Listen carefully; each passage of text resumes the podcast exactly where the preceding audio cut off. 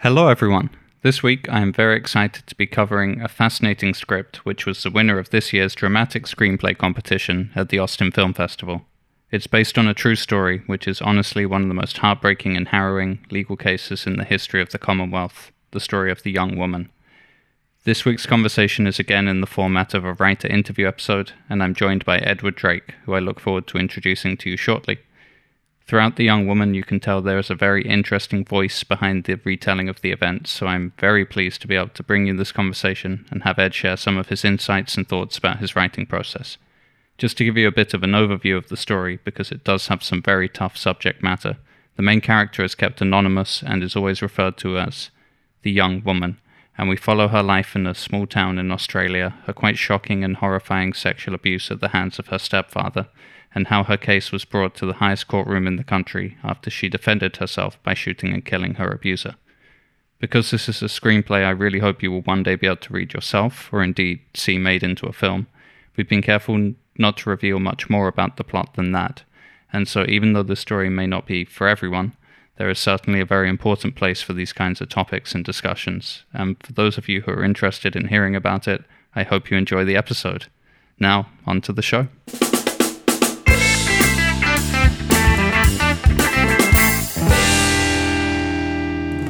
Hello, and welcome to the 21st Rewrite, the podcast about screenplays and the process of writing them. I'm William Caldwell, and today I'm joined by Edward Drake, who is a writer and director based in Los Angeles, and the winner of this year's Best Dramatic Screenplay at the Austin Film Festival.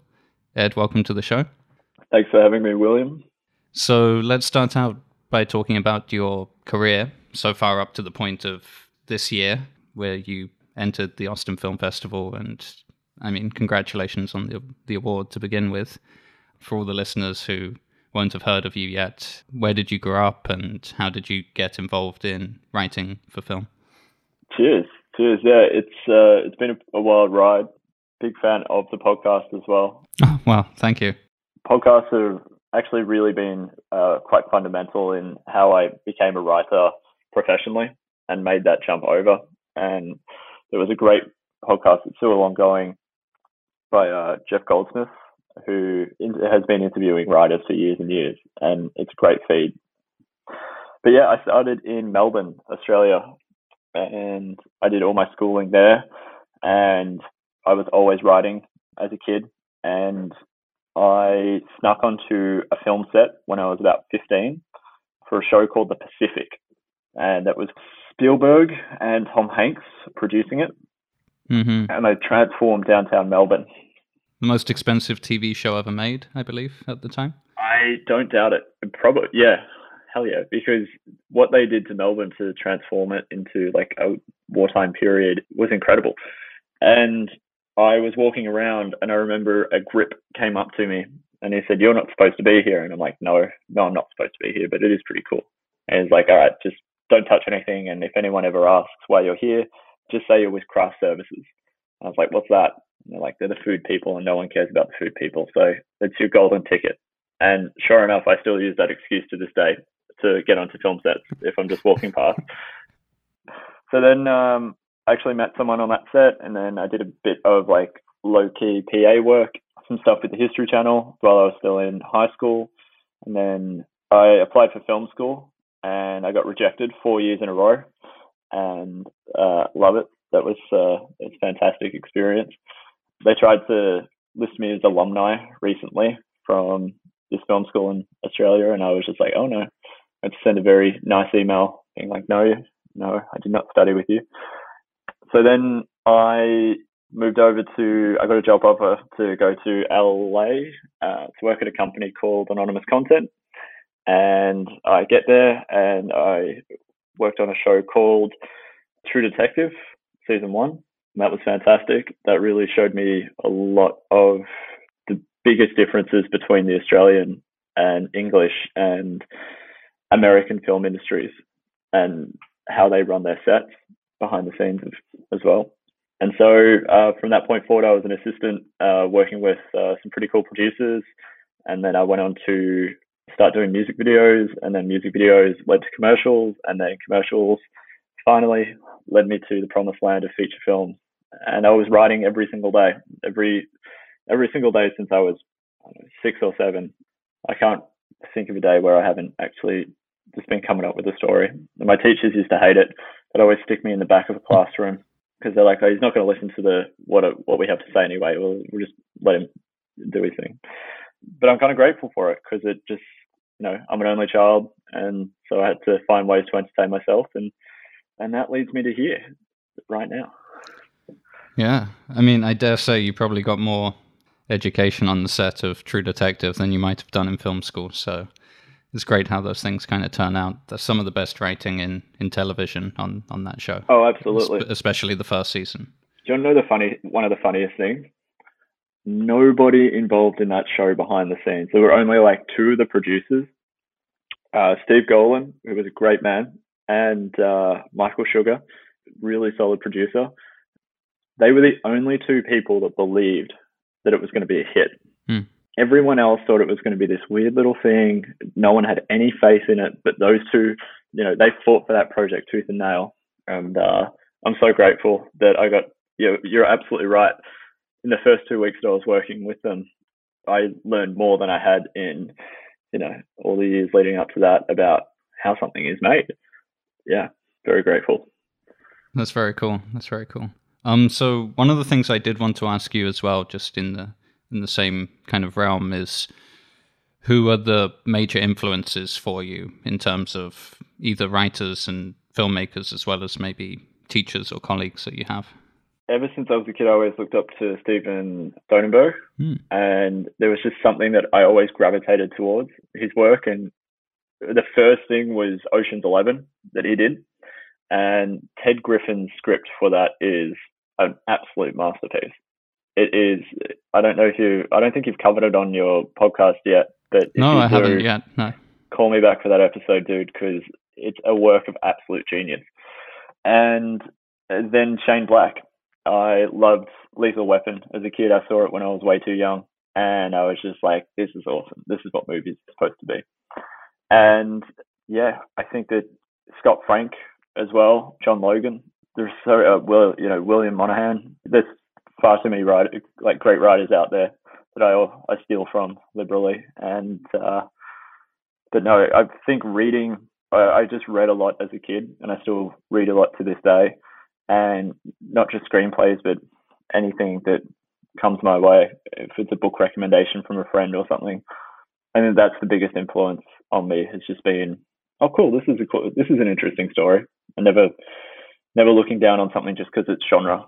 Mm. Yeah, no, I, I I completely agree, especially with the you know Ocean's Eleven can be dismissed as this kind of big blockbuster style film, but when you actually consider all of the challenges in writing a film like that, with so many different plot lines and devices in terms of deception that you need to trick the audience into believe one thing's happening and then something else is happening. Mm-hmm. You've got to juggle a lot of characters, moving pieces, and everything like that. It must be an absolute nightmare to write the whole thing out and try and you know try and actually make it a compelling screenplay. And the easiest thing in the world is to see something done well and think, "Oh, that meant it was easy." I, it, that's exactly it. It's that effortlessness that I think it was just this perfect unison. Even with Ocean's 12, Ocean's 11 might be the better movie, but Ocean's 12 I, I, I like maybe a little bit more because it's just so wild and it swings for the fences. And I can't think of a major blockbuster in the past 50 years that really goes for it. Having Julia Roberts play Julia Roberts. I mean, I remember seeing that for the first time, and that was just a great moment in an audience being of like, what is going on. I love it. I'm here for it, and I live for those moments. Cool. Um, so let's talk a little bit about this year's competition as well. Mm-hmm. So, how many screenplays had you written up to this point? point, and with this one, did you? Is it the first one you felt ready to, you know, submit to a competition and kind of be graded by, you know, a panel of judges and potentially getting some some tough feedback from them? Yeah, yeah, definitely. It was a, if I'm being quite honest with you, I forgot that I submitted it until I got the call. So I was doing commercials for a few years, and then I found a producer who would take a chance on me to make this little film called Broil. And we had a budget of 148,000 Canadian for it. So it just made that. And I had I'd been telling people about the story of the young woman for like 10 years. Mm, okay. It's a true story. It's an incredible, and I, so many people will come up to me and be like, I want to be a writer, but I just don't know. I don't have a good story to write. I'm like, well, here's a great one, and it's a true crime. It's, you know, it'll sell like hotcakes. The audience is going to be there, and you're going to create a new hero for, you know, the next generation. And no one would write it. I tell I tell them the story, and just for whatever reason, they get distracted, they get bored, but no one would write it. And so then, after I did this movie Broil, I had a bit of downtime, and I just wrote it. I spent three days at a cafe called Spade in Vancouver, and I just wrote this thing. And there was a producer that was really interested to read it, and we were going to work together on on something else and I just said, "Here, what do you think of this?" And he was like, "This is amazing." And I was like, "Yeah, yeah whatever." And then I kind of forgot about it, and then then I submitted it to the Nicholls and to Austin. And the only reason I submitted it to those two festivals was purely because of the Scriptnotes podcast with John August and Craig Mazin. Mm-hmm. Yeah. And I'm a big believer that most screenwriting competitions are cash grabs. Absolutely. Because there are so few success stories that come out. And you've got to think of it from the perspective of like the executives, the agents, the producers. Like there, there are so many of these competitions, so few are actually taken seriously. But um, John August said uh, that it's Austin and the Nicholls. And I'm so grateful that uh, the young woman did quite well in, in both of them. Austin is certainly something that's been on my radar for a while, certainly since I started doing the podcast. You're the second Austin Film Festival winner that I've featured. Uh, early on, I featured Benjamin Falk, who won the playwriting competition in 2018, I believe. His play also was um, based on a courtroom, cool. uh, you know, a, a legal ruling as well. His was about the last two men to be executed for the crime of homosexuality in the United Kingdom. Uh, which again is a compelling story in itself. And it, you probably would like to meet Ben actually, because one of the characters, uh, you know, the one who survives, is actually shipped off wow. to Australia as his punishment. It's a fate just slightly better than death, apparently, uh, in the eyes of the British government. Absolutely. Yeah, Austin itself, I think what works about it. Um, I went last year. I I skipped going this year because of the you know the virtual situation and that's just me in terms of my own personality. I really struggle with these online panels. But what Austin has is this so many opportunities to mingle and meet and just chat with other people who share the same passion. It's a real writers' festival. It does have the film festival mm-hmm. tagged on to it, but the primary focus is on writing. And so that really is, in terms of, aside from maybe the London Screenwriters Festival, yep it's, it's kind of the biggest one in the world in terms of just mm-hmm. getting mm-hmm. as many people who love writing together in one place and just lets them loose in the city of Austin for about four days and sets up lots of events for them to meet each other and mingle and kind of find people who they they connect with. So I think it's a really great thing, not just in terms of people thinking about their career yeah. and oh if I win this, would this be great for my career? But it's also about remembering that writing for film or television is often very collaborative. Even if you're just the sole writer on the project, you're going to need input from all kinds of people along the course of the journey. And so, kind of fostering that mentality early on in terms of just meeting and uh, critiquing, getting to know other people, hearing other perspectives, I think is a really good thing. And hopefully, next year we'll have a, an in person festival again. Mm-hmm. Yeah, I, I couldn't agree with you more. Collaboration is my favorite part of making movies. I think a lot of directors try and play the auteurism card, but there are hundreds of people that go into making a film. And yeah, big shout out to Sage at uh, the Austin Film Festival as well, because he was the head of the script competition there, and he had his work cut out for him this year because it was all virtual. but they have just an amazing cause and a really good group of people, and there's a great energy, and yeah, I can't wait for for there to be a physical edition again, so that uh, I can join that madness. Because the stories are legendary. Even before I entered the competition, I'd always heard that Austin was the one to go to, and I got real close about two years ago. But then I think uh, I think I got booked on something, and but yeah, I can't wait to get down there. Yeah, the only difficulty is that it's uh, it's a very long festival, and you've got to. Most writers are not based in Texas, so there's a lot of travel involved to get there and everything like that. That's kind of cool. It kind of thins the herd a little bit. You've got to want to be there. Mm-hmm. Yeah, I think that. Yes, exactly. Yeah, we've noticed. You know, bizarrely, festivals don't really take off in LA in the same way. It's it's mm-hmm. it's better to go on the road. Yep, get a bit of distance.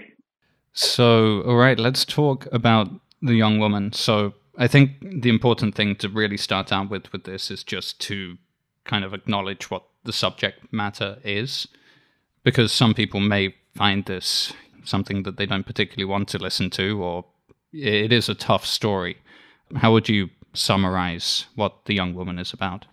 Thematically, it does deal with abuse and yeah, sexual abuse uh, that spans years and also uh, injustice as well. And I know though those themes are very close to the surface for certain people. So if it's not your if this is not a story that you're interested in hearing more about, uh, no hard feelings. Um, yeah, I wanted to give a little disclaimer, a little warning, just in case there are people that are triggered by the the plot of the young woman and and what she went through. Yeah. And so this is based on real events, and this took place in the early 2000s in Australia, I believe. That's correct.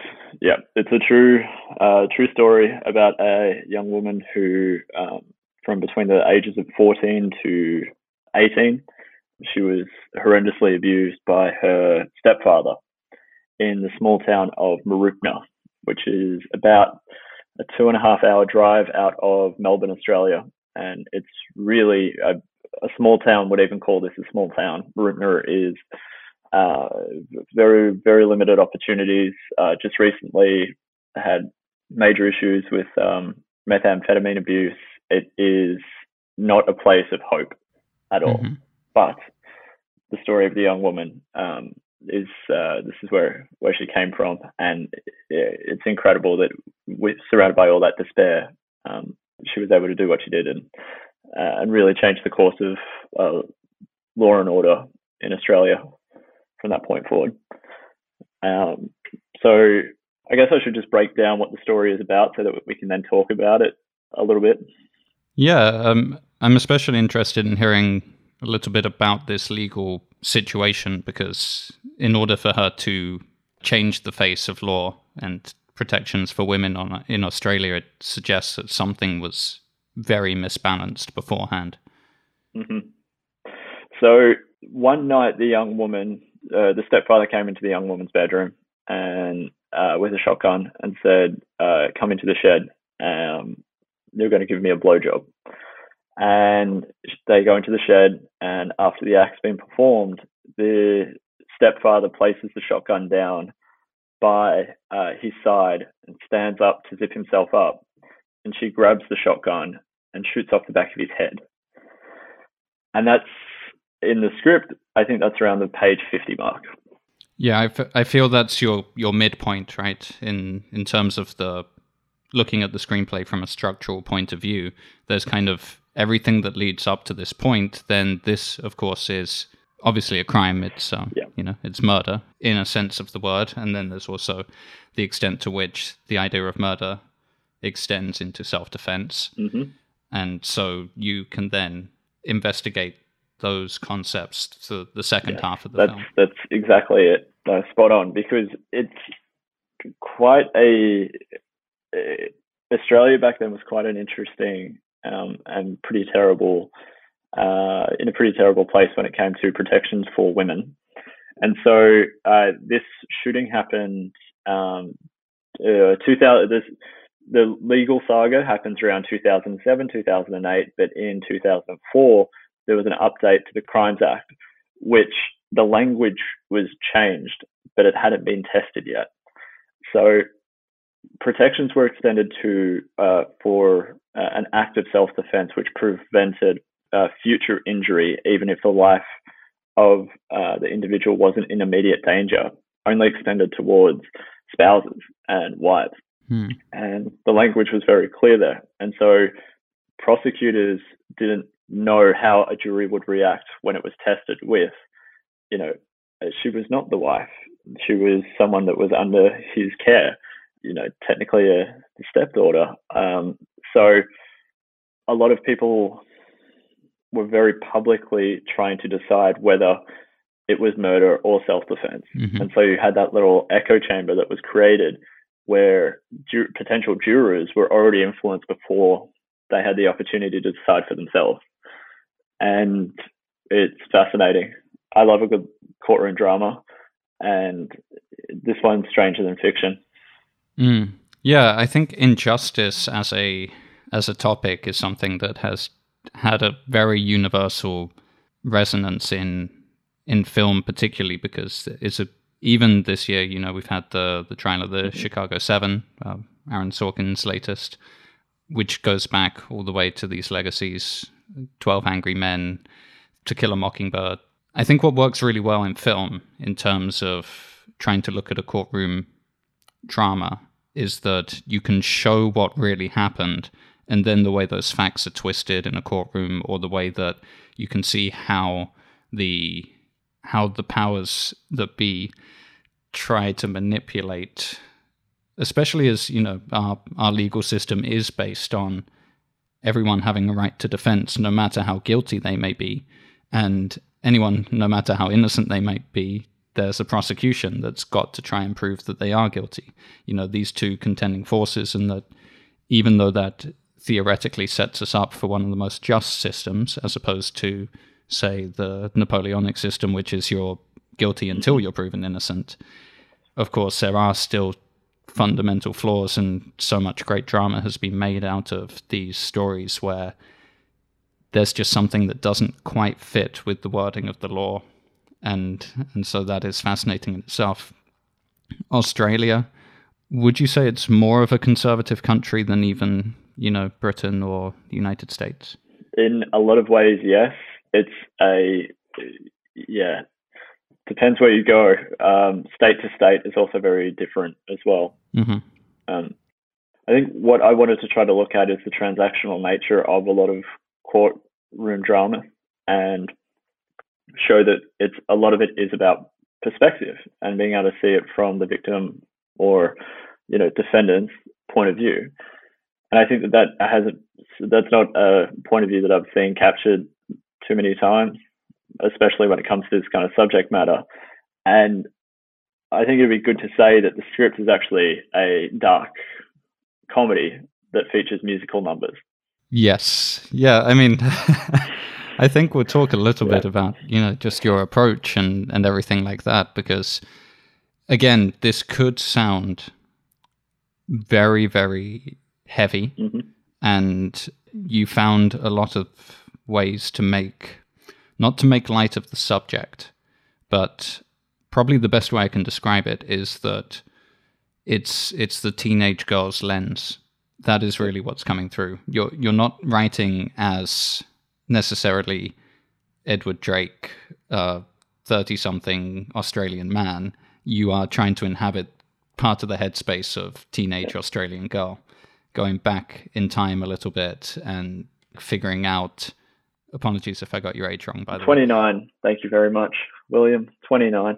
Uh, I might look 40, but that's only because of this industry. yeah, sorry about that. It, it was an honest mistake. Um, yeah, so all I really wanted to really get into here is just how these kind of things are interpreted from that from that time period. You know, with with stories about teenhood, often it is that events that happen when you're a teen are very formative in your life. You're experiencing so many things for the first time and you're figuring out who you are. And then to add something this horrendous on top of a normal person's development, mm-hmm. You can explore that by looking at the character herself and kind of her evolving perception. I, I don't know if you mentioned this specifically in the screenplay, but there is a almost a bit of an Amelie feel feel to yeah. it, isn't there? It's just kind of there's a bit of magical realism going on uh, throughout. Oh, absolutely. And here's the thing that the criticism has come up that like um, one criticism that comes up about me, Edward Drake, straight white dude writing this story has always been like, how can you understand the perspective of someone uh, who's gone through this?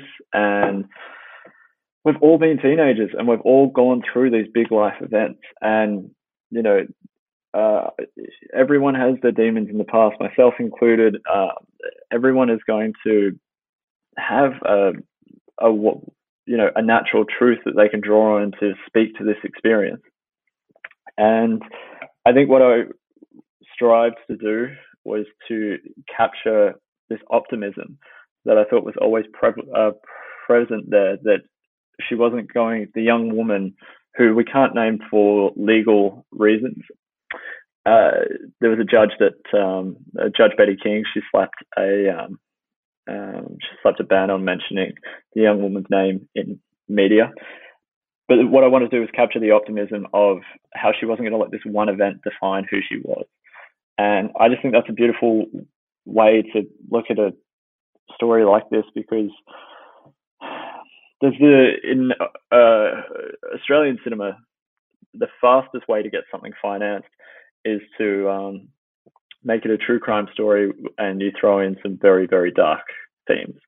And you take something like Snowtown uh, by Justin Kurzel, and that was a fantastic film. Uh, but by God, am I once was enough for one lifetime for me to watch that. Mm.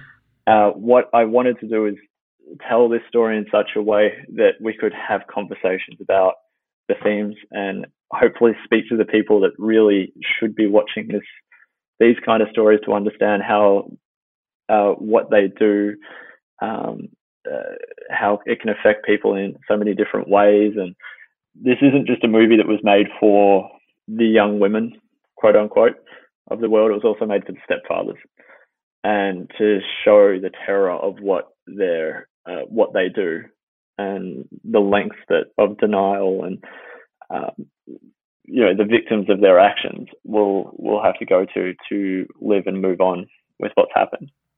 Mm. Yeah, I mean, I know this is a common topic of debate, and I think almost every writer today is considering the extent to which you're able to write about specific experiences and knowing that that criticism is is going to be coming.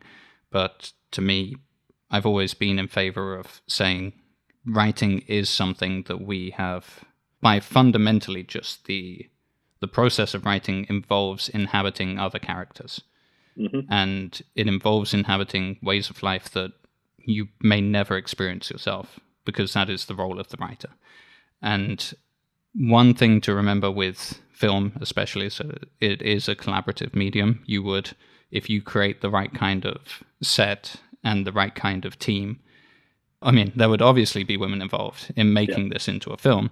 And if what the principal actor says, I really don't think the young woman would say this or do this, if you're open to to feedback and say, okay, I think, yeah, that, that's a really valid point. I'll change that. I think that goes a long way. And the second thing is, are you approaching it from a position of empathy, which I think you are here. You know, you're you're not trying to write about something because you feel you know how it should be, but you're trying to be empathetic and see things from a different That's exactly it. And my main, one of my absolute major things that I try to do is uh, I've taken this story as far as I can go. And I was asked to direct it, and I said no. It has to be a woman. It has to be a female director, female point of view.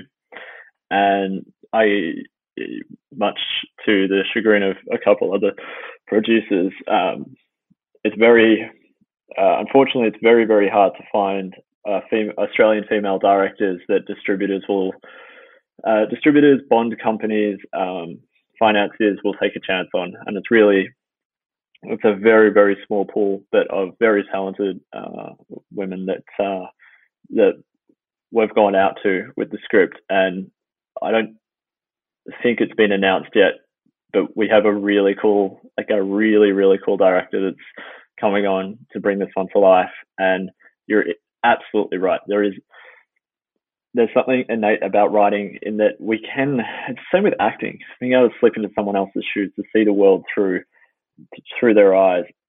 That's half the magic to me. And I think that the more um, the more we try to delineate who can and can't write what stories, it actually separates us more than more than anything else. And I 100% believe in giving opportunities to you know voices that have been historically repressed or you know marginalized absolutely. But i don't think we should do that at the expense of uh, silencing others who want to tell the stories of different points of view. One of my favorite uh, things to look at is like look at the writers at, of straight outta compton which was a phenomenal screenplay. But uh, i don't think a single writer uh, on that project really set foot in Compton hmm. um, outside of you know some of the the characters that they were actually talking about. So yeah. Yeah, or you know, a similar a similar writer would be David Simon, who you know, absolutely. Obviously, he will never be able to be someone who lives in one of the projects mm-hmm. in Baltimore. However, it's his experience as a journalist and his willingness to go out of his way to consult with as many mm-hmm. people as he can involved in yep. that story that because the authenticity comes across and i think that's one of the things that um, i want to talk to you next about the, the screenplay of the young woman is this authenticity um, because every based on a true story screenplay will take some creative mm-hmm. liberties um, it's, it's almost part and parcel of seeing that right at the beginning yeah. of the film is it says based on a true story you know there's uh, a historian out there sitting at home ready to get on reddit and and type up everything that's wrong with it however your screenplay i think you you tried something a little bit different there which is to specifically call out things you changed in the story itself i remember at one point the young woman has a friend called Emily, who is another teenage girl at her school, probably her closest friend. And she's the one who alerts uh, their teacher to the fact that she thinks a young woman is something's going on in her life and perhaps mm-hmm. it's abuse. And this is the teacher who this this falls onto deaf ears. But you specifically mention at one point that Emily is an amalgamation mm-hmm. of two people in the dialogue, I think, in the actual screenplay, yeah. it's the, the young woman who says this. And um, I think you took a risk by doing that, but also the reader kind of respects you for doing it by saying, by being transparent about what's going on in the construction of a story in a way that it feels very postmodern in a way. Oh, hell yeah. Can I tell you where that moment came from directly? Mm-hmm. It was. Uh, sure, yeah, I'd love to know. Space Jam where Bill Murray walks in. Okay, I had never thought it would be Space Jam. you could have named a hundred films. Okay. I love that movie so much because it's uh, like I'm a huge Looney Tunes fan growing up. Um, Jordan, of course, but then uh, I rewatched it a few years ago, and there was one joke that I never understood until I started working in the film industry, where um, Bill Murray walks in onto the court, and they're like, how did you get here? And he's like, well, it seems to pick me up and I'm a friend of the producer.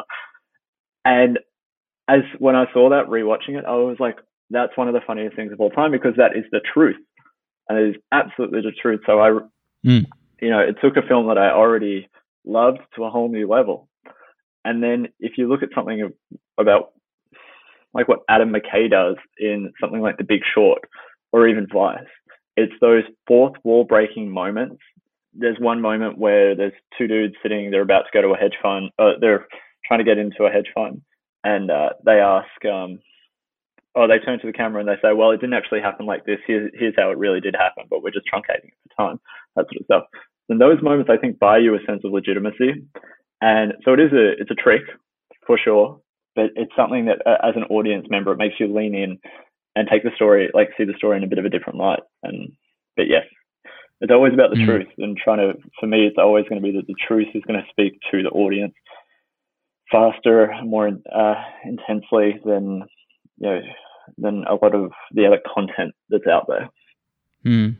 Yeah, it it also reminds me a little bit of Kurt Vonnegut when he in the opening lines to Slaughterhouse Five. I think he begins it with "All of this happened more or less." Yep.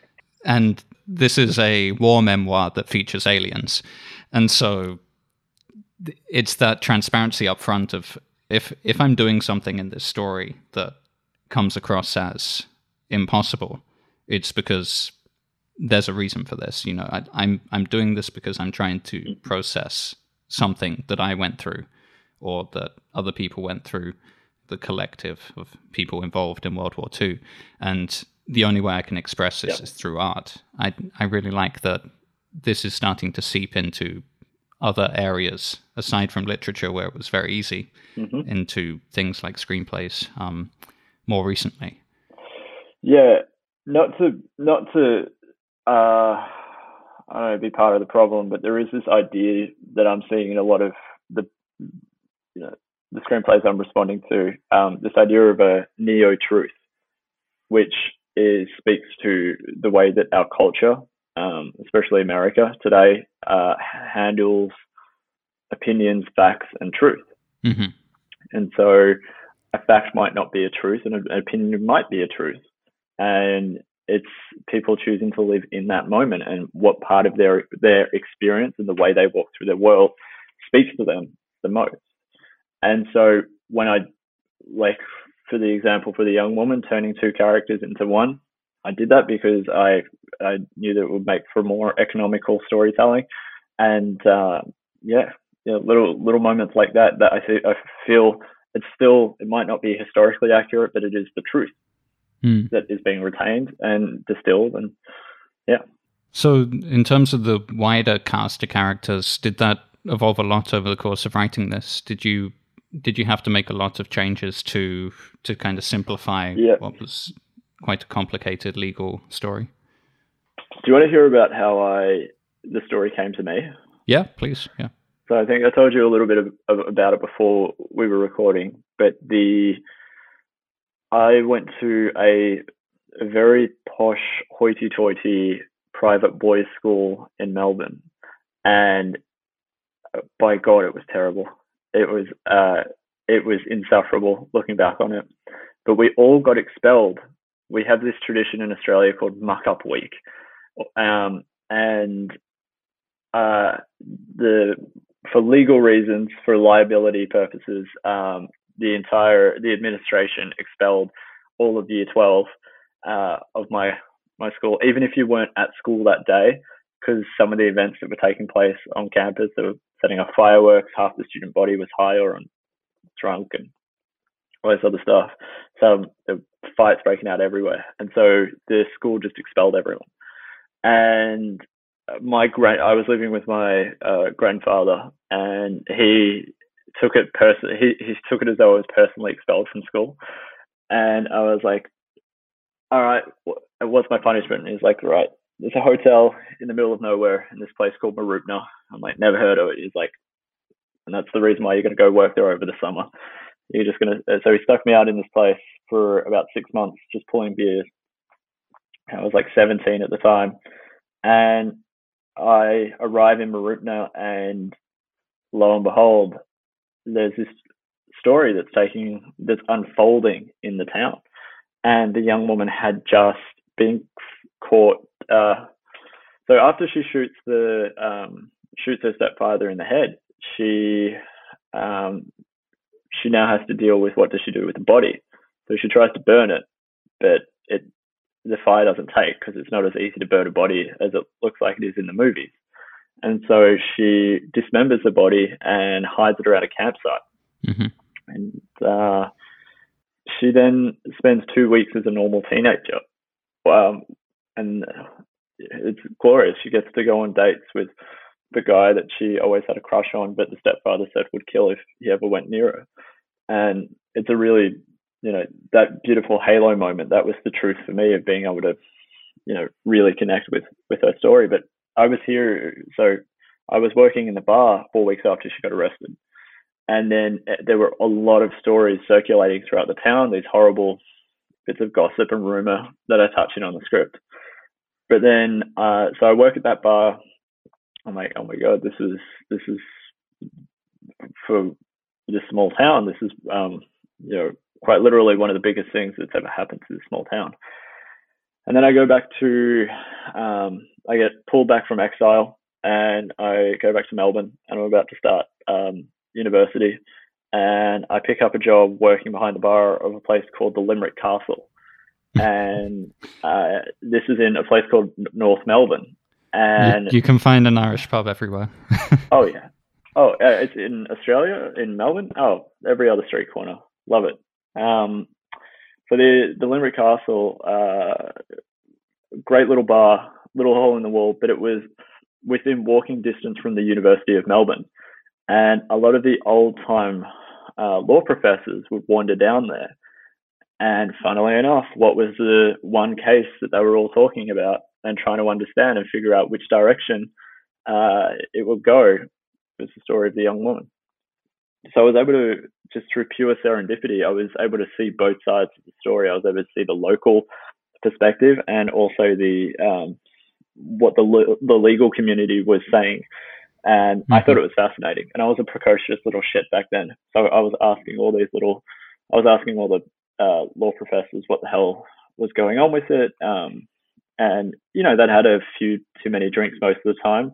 Uh, mostly that was my fault as well. Uh, but they uh, they'd open up and they'd tell me these incredible opinions. And honestly, that's half the reason. When I first started university, I was doing uh, law and media, and mm-hmm. it was because I thought that so much of our world and what we call society is shaped by what we do is um, you know shaped by shaped by the law. So I was able to see both of both sides of the story, and I was able to see that uh, you know the young woman was really going up against an institution that had very little safeties and protections in place for her and for others in her situation. Hmm. And then everything else that follows is the stuff of hearsay and it's the stuff that of oh we could never prove that this actually happened but in order for the outcome to have been reached something to this effect has to happen. And so I touch on that in the screenplay as well, specifically with the stuff to do with the Queen. Mm-hmm. Yeah, you have uh, the Queen of England phones up one of the lawyers, if I'm not mistaken, which yeah, I, th- I, I think that's again another another good part of the screenplay where your voice, uh, your unique take on this is coming through because it's it's in so many ways absurd, but then at the same time is it any more absurd than the fact that all the lawyers in Australia are QCs, their Queen's Counsel? Is it more absurd than having the Queen on the back of all your money, or just in as part of this constitution? It's it's all tied up in this idea that the you know the fundamental powers are, are still tied to a distant country, where which can also lead to these these gaps in understanding where laws need to be adapted for the local situations. That's exactly 100%. And it's a, a, even though it might be absurd, it is the truth of what happened in that moment. And um, uh, yeah, Jeremy Rapke, uh, QC, who was uh, he was the prosecutor for um, for the case. He had to have the legal protection and the like political cover to do what he did with the case and the only way he's getting that legal cover if it is coming from not just someone high in um, Australian government, but from a you know uh, uh, yeah someone that does reside on the back of all of our small change. Mm. Um, maybe we'll talk a little bit about this you know this voice, for lack of a better word. I think you know it's something that I think comes up a lot for screenwriters, for writers in general, is this idea of finding your voice. And it can almost sound like a cliche as it gets repeated over and over again. But that is when this film is finally made, or people are able to read the screenplay prior to that, they'll see that there is a strong element of individual originality going on throughout this story because you could have simply listed this is what happens very detached third person. I'm staying as clear out of this as possible. And then instead, you're getting very, very deeply involved into elements of the characters. Let's talk about maybe like one of these areas where you took a real kind of uh, a real risk, or you know, you were you were experimenting a little bit, such as this musical number. How how did that come about mm-hmm. in terms of why did you think did you think a musical number would i know you wrote it but did you think it was really going to work? Did you have a lot of doubts when you wrote this? Like am i am i crazy adding in a scene like this uh, a musical number in a in a drama about uh, a horrific sexual abuse case? Uh, absolutely. Absolutely. Yeah thank you for all those kind words about being original but i'm really just um, you know standing on the shoulders of a lot of films like Emily and I Tonya and um, I think that was also what spoke to the jurors at the Austin Film Festival was the idea of that it's a genre blending take on familiar territory. And that's exactly why I wanted to put in a musical number because you want to see four years of abuse visualized or can we do it in such a way that it keeps the audience engaged, moves the story along, and uh, you know, it, it's is truthful to the experiences of a teenager. And I, you know, I went through some stuff, and I knew that I always put it in the abstract, and uh, I almost like detached from it. I, I, made it part of, you know, that was happening to someone else, and uh, it's a, you know, it's a eons old survival defense mechanism that we use, and again, I just haven't seen that visualized uh, yet. And so much of the discovery for a script like this, or you know, there's a few, there's a couple of scripts that I've written that I'm like that are my die on the hill projects. Um, the Young Woman is one of them. The Aspire and the LA Trip are the other two. And when people read them, they're almost a little bit afraid because it's speaking a little too personally. And I'm like, but no, this is this is going to help. There's going to be some kid out there, a 13 year old, that is going to, this is going to be their favorite movie because it's going to help them understand the world just that little bit more. And, you know, they're not going to feel like that much of an outsider, hopefully, uh, if we all do our jobs right, if, uh, you know, when they see this movie. And so that was a huge part of, you know, if you put a, a musical number set to The Killers, Mr. Brightside, in the middle of a, a story like this, I'm definitely aware of the audience that I'm playing to. And I think that's something that a lot of writers lose sight of is that what's interesting to write isn't always what's interesting to read, let alone interesting to have all this effort, all this time and love and passion poured into putting it up on screen. Uh, yeah, and I think you just always have to constantly be aware of the audience that you're writing to at any particular moment. So you specifically do want this to be a film for younger people? Oh, absolutely. Yeah. Yeah. I would love, I mean, I remember in high school they showed us 13 um, by uh, Catherine Hardwicke. Mm-hmm. And I was like, wow, 13 year olds do this? This is crazy. No, it was a very idealized, very specific um, vision of, you know, one direction that a few lives took. Um, and so I really hope that the young woman can be a story that can speak to young people just to understand that look if they are going through something like this they're definitely not alone and there are different coping mechanisms all based upon the way that you perceive what's happening to you and yeah i really i mean i, I really want to speak to that that one person out there that you know needs to see this movie and um, and that's who i wrote it for and by going to this town and experiencing what life is like there, do, do you think that helped in terms of understanding how to write these characters, the the way that they would speak? I mean, growing up in Australia is could have given you different influences as you go, but as you said, you you went had a very different experience going to a private school in Melbourne, for example. Yep, yep. And no, that's exactly it. I could not have been more further from the uh, environment in which the story took place in. But what I tried to do with the screenplay is also detach it from uh, as much it is as much as it is set in a small town in Australia, it is a story that can happen and is happening in small towns across the world. Mm-hmm. And so the script doesn't actually, especially when we get to the legal, the courtroom drama side of it, uh, we don't spend that much time talking about the, you know, um, the machinations of the Australian court system because it doesn't matter. The truth of the moment is that someone is being railroaded because they aren't because uh, various judges and prosecutors aren't sure of how a court a juror a jury will see a court case, which is something that it has been told a story that is as old as time, and that if you go back to Pontius Pilate, I mean Jeremy Rapke is probably the Pontius Pilate of this story. Just, yeah, you know they deviate slightly. Um, but yeah, yeah, I didn't want to. I didn't want my um, entitled upbringing to influence the story that I was telling. Definitely, and I, I was constantly aware of that as well.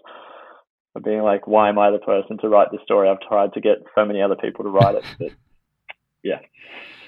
Uh, yeah, let's talk about themes as well. I mean, theme is theme is an interesting part because some writers do set out trying to address themes, and others will write their story and say, "Whatever themes you find in this, I'm happy with you to to experience this and to interpret it." You know, now you've mm-hmm. probably had this story sitting around for a while, and you can start to read it back as almost as if you were a, a fresh reader to it because after a certain mm-hmm. period mm-hmm. of time, you the moment you were in as you were writing it, kind of you get that distance. Um, what kind of themes do you do you think that you're hitting on in in this story? I think it's strength. It's a bit of a uh, I don't want to say it's a superhero origin story, but that was definitely going through my mind of um, strength through adversity, of you know the underdog constantly being underestimated. And yeah, this story was living in my head for literally 10 years, mm-hmm. being like, here's how, like every time I pitched it, I pitched it to probably at least 50 people, like proper, you want to be a writer, here's the story you can write. And it's to, it's going to be fantastic. And so I break it down for them about, and this is how you do it.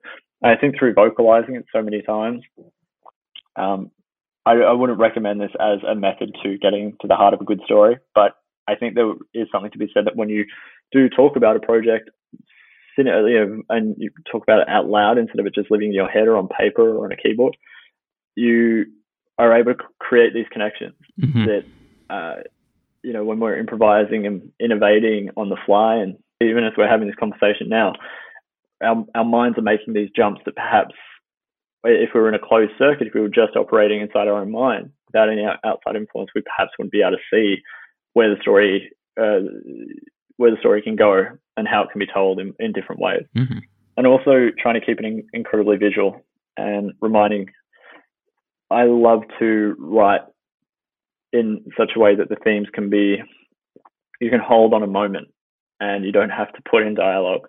But if the if you can trust that the production, if you can trust that you've given enough um, suggestion to the production design, to the costume, to the performance, that the themes can come out in more than just um, a loaded sentence that has a bit of subtext in it, mm-hmm. if that makes sense.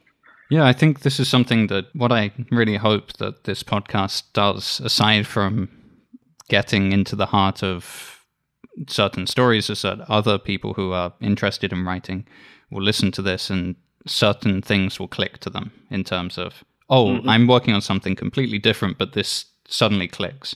And I think that one yeah. thing I'm I'm getting from just hearing you talk about this, you say, "Oh, I sat down in a cafe and wrote this over three days," but you didn't write it over three days. You wrote it for ten years. No.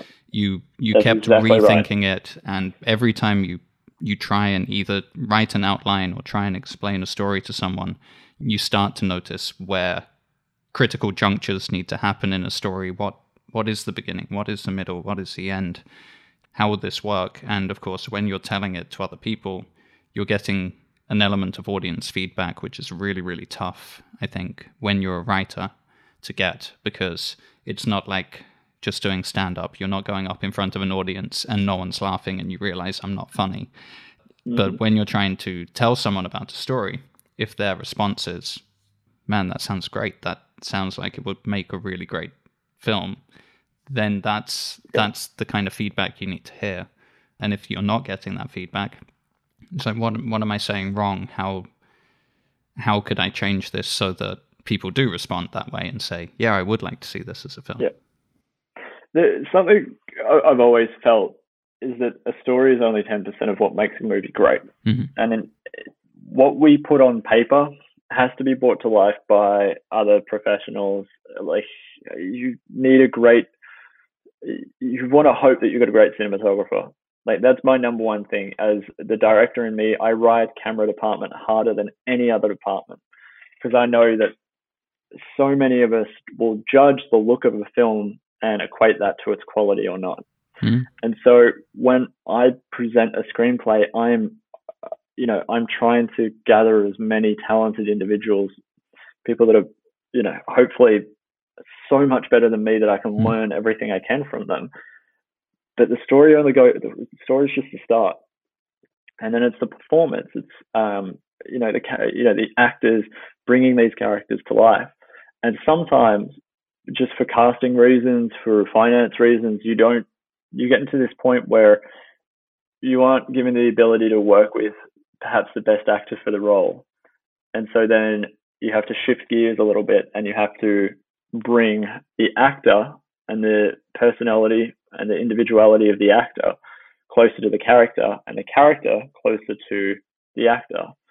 I'm thinking of some very specific examples that I've faced in, you know, this year um, on a couple of projects. But that that's the magic, and usually that kind of conflict creates something new that hasn't been that the writer and you could never have even thought about before. And so it's all it all feeds into it. So much of what we do as screenwriters is screen. We're writing for the screen. So what we put down on paper, the young woman might be a good story to read, and I definitely had going through my mind that the only way that I'm getting people to get to page 90 of this script is if I can hook them on page one. And so I'm mm-hmm. pulling out every joke, every pun, every trick that I have to keep the reader engaged so that they, when they walk away, they're not just saying, this is a great story. They're saying, this is a killer screenplay. And even if it doesn't get made, it's a freaking great read.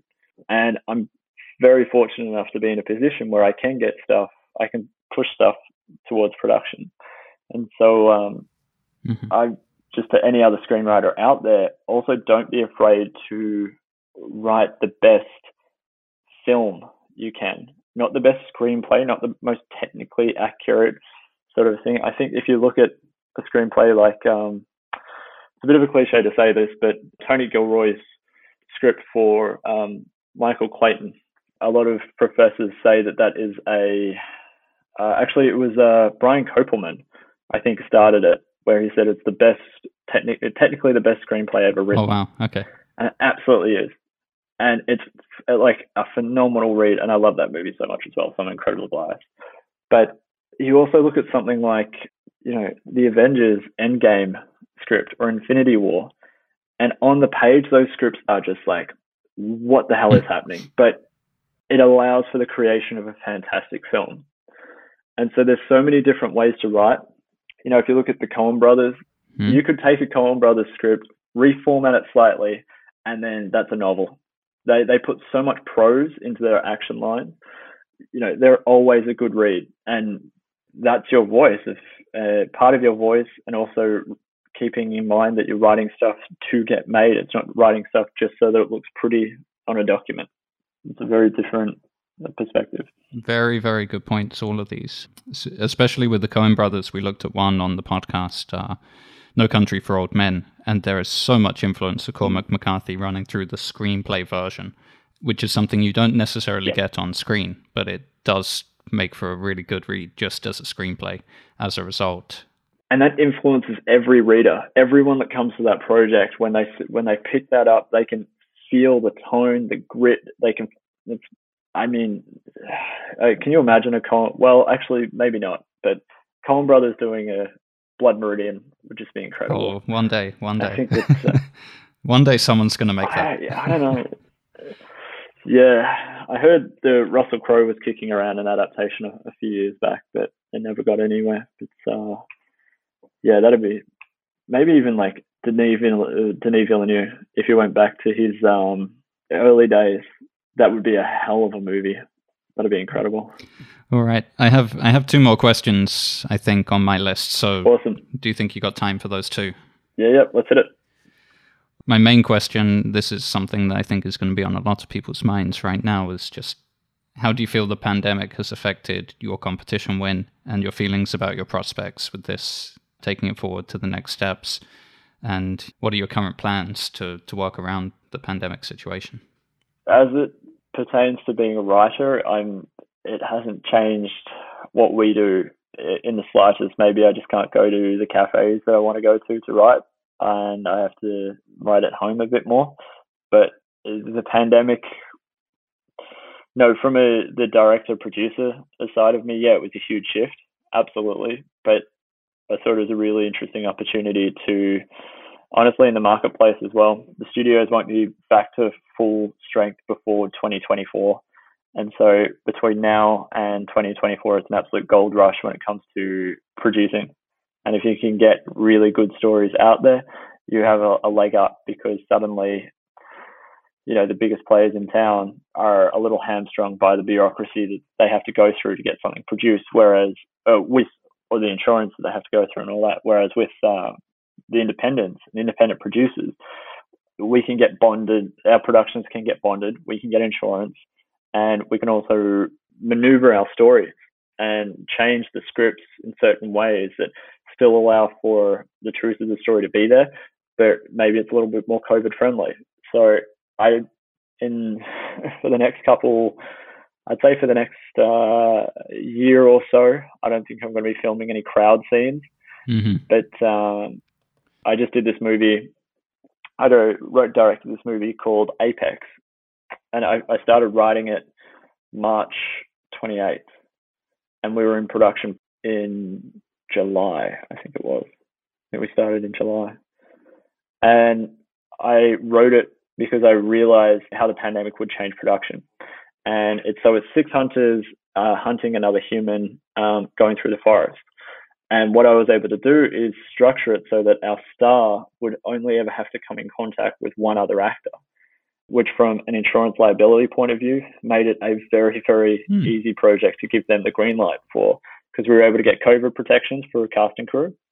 Our financier felt safe that we were able to, that even if we did, for, you know, some terrible reason, get shut down or have any of our, you know, any of our players come down with COVID, um, we would still be able to march on and still be able to adapt the story um, to move forward. And the pandemic, yeah, it, it definitely changed the way. If I want to get something shot what's today? Today is the 29th of November. If I want to get some, if I want to get a feature shooting in February, the script that I start writing today has to be aware of the conditions that in, in which the film will be made because art isn't made in a vacuum.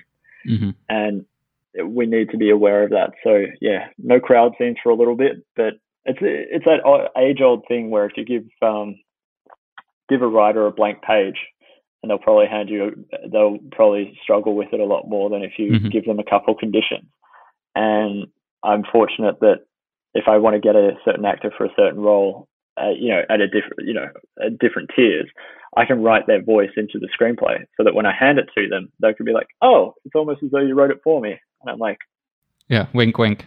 No i didn't do that. Wink wink. Yeah that's exactly it. So yeah yeah, just being aware of who your audience is and how what lengths it will take to get this film made and hmm. that sort of stuff. But yeah, yeah, yeah a, cu- a couple of the ones that I've I'm just thinking back to things that I've looked at as part of the the podcast because of course it's not just about enjoying a film with the podcast. I've read all the screenplays and watched the film and analyzed them to a bit more depth and the ones that really really stand out as just great scripts are often the ones that are written specifically for a very small cast anyway. Whiplash is one of these examples. Mm-hmm. It's two characters, but I mean, Whiplash is just two characters, mm-hmm. but maybe at most it, you could consider it has four characters. And the whole thing just has this energy just driving through it for the entire film. And that's something that's written with conditions. It's something written with that sense of this is going to be a director's first film. It's not going to have any huge set pieces. Chazelle can do First Man years later, but not not his first film. Yeah. It's not going to be First uh, First Man. So you know that I think that really can help writers just hone their skills as well, specifically thinking about just um, how do I get these these characters interacting with each other, and how do they respond to other characters around them. Sorkin's screenplay to Steve Jobs is really good like that as well. Another one where there's just mm-hmm. very small cast of characters, but you look at them at three different points in their lives. The release yep. of each of the these flagship products for for Steve Jobs, and it just works. Something about it just just works really well. Yeah, the one thing I'd say to that is that the you know I try to help as many of many friends that are trying to get into writing and try to get their stuff made as possible. And I keep having to remind them that a set piece doesn't mean it doesn't mean you have to have car chases and explosions and that sort of stuff. Sometimes it is just a young drummer playing caravan with all mm-hmm. of his heart out and going for it and having his mentor have this like amazing turning moment where it was like, I hate you so much. And then realizing that the music there that uh, this kid is playing is so good that is like, okay, let's bury the hatchet right now while the song's going on and let's let's actually make something and make a real moment. And that's a set piece. And I'm going to remember that more than I'm going to remember 90% of the explosions that happen in action movies for the past mm. 20 years. All right. And my final question, this is this is a question I ask every writer that comes on the show. The the one I asked last is what is one thing you learned over the course of writing this that you wish you'd known when you started? Um, that uh, writing is just such a beautiful way to connect to other people's points of view, and that I wish I had been more fearless in my first um, ten years ago, and I wish that I had believed in myself a lot more than uh, than I do now. That uh, I can be the person to tell this story, and that you can be as well, and that there's nothing stopping you from writing. If you heard this amazing story that happened to someone on another continent, speaks another language, there is nothing stopping you from writing that story. And so long as it's truthful and you write it with good intent, then there's absolutely nothing that uh, no reason that should that you shouldn't be the one to tell that story or play a part well, in it. I I love this answer. It's um it's got a lot of inspiring uh, sentiment behind it. I think that we a lot of us need right now, um, especially as we're all operating in these little vacuums in the spaces of our own homes and mm-hmm. and struggling a bit more than usual. Um, just believing in yourself is a good message to keep the hope alive through these these months, and Absolutely. things will be back to normal soon enough. I hope. Fingers crossed. The only other thing that I'd ask other people is to uh, don't write a COVID drama, because I think we've already got a hundred of those in production right now, and I'm not sure how many rom coms set during COVID uh, I, the audience is really, really going to be uh, uh, thirsty for. I get the feeling, you know, we're not going to want to to watch as much COVID stuff. To be honest, I, I get the no. feeling we're probably not going to want to be reminded of it. Not at all. There's this is there's no glory in this battle really. I mean, I think that you might get a, a Soderbergh or an Adam McKay that will come up with a brilliant way to show the struggles and the conflict of the frontline workers and perhaps the creation of the vaccine. Mm. And this might play a moment in um, historic, you know, uh, the stories of certain political leaders uh, when their stories are, are turned into films. But I don't think that from the storyteller within me never wants to revisit uh, COVID unless I absolutely have to. Because mm. no one wins. It's just uh, there is an incredible book, uh, Albert Camus' The Plague, mm-hmm. and it, it that was a life changing book for me when I read it, and uh, anyone that's grappling with how to tell a story during a plague should absolutely use start there, hundred percent, because it it looks at the multiple facets that can, you know, the black markets that can come up, the way that the dead are dealt with, um, you know, uh, views and opinions of the plague itself. Hmm. But Camus has already told those stories, and it, so they already exist there. And so whether you have a very novel update for them, I can't see another way into a COVID story. But that's just me, and maybe maybe someone else can, and I would love to be surprised. Wonderful, wonderful. All right, well, um, thank you again, Ed, for for taking the time to talk to me today, and it, has been brilliant to to be able to pick your brains and learn about um, a screenplay that I really, really enjoyed every page of it. To be honest, I, I obviously when these screenplays come out of competitions like Austin, you don't know what you're going to get, and I love to read things that haven't been made into films because it just is a completely different perspective on what a screenplay is. It's so easy to read a screenplay and then watch the film and think these things are linked. But when you're reading one that hasn't been made, your imagination is free to just go wild and really imagine how you would adapt this thing. And therefore, that can be such a great thing as a writer as well to just think, ah, this is the kind of stuff I can do. Like there's no limit to this having to be some sort of approved project up front. Mm-hmm. You know, I'm reading something that hasn't been made yet and it's inspiring me. Yep. But I'm really glad that you've, you know, there's some prospects for this one that it that it hopefully will get made. Yeah, yeah. There's uh yeah, very excited that uh, the story's finally going to be able to connect with audiences but yeah, thank you so much. And hey, what you do with the podcast is phenomenal as well. And uh, any aspiring writer out there should try and go back through your catalog because what you do is also humanize the art of screenwriting in a really interesting way by reminding writers this is what you write, this is what is shown, this is what we take away from both experiences. And I don't know anyone else out there that's doing what you're doing. So thanks well, so much for inviting you. me on. Yeah. Very honored. All right. Thanks, dude. I'll, See uh, I'll speak to you soon.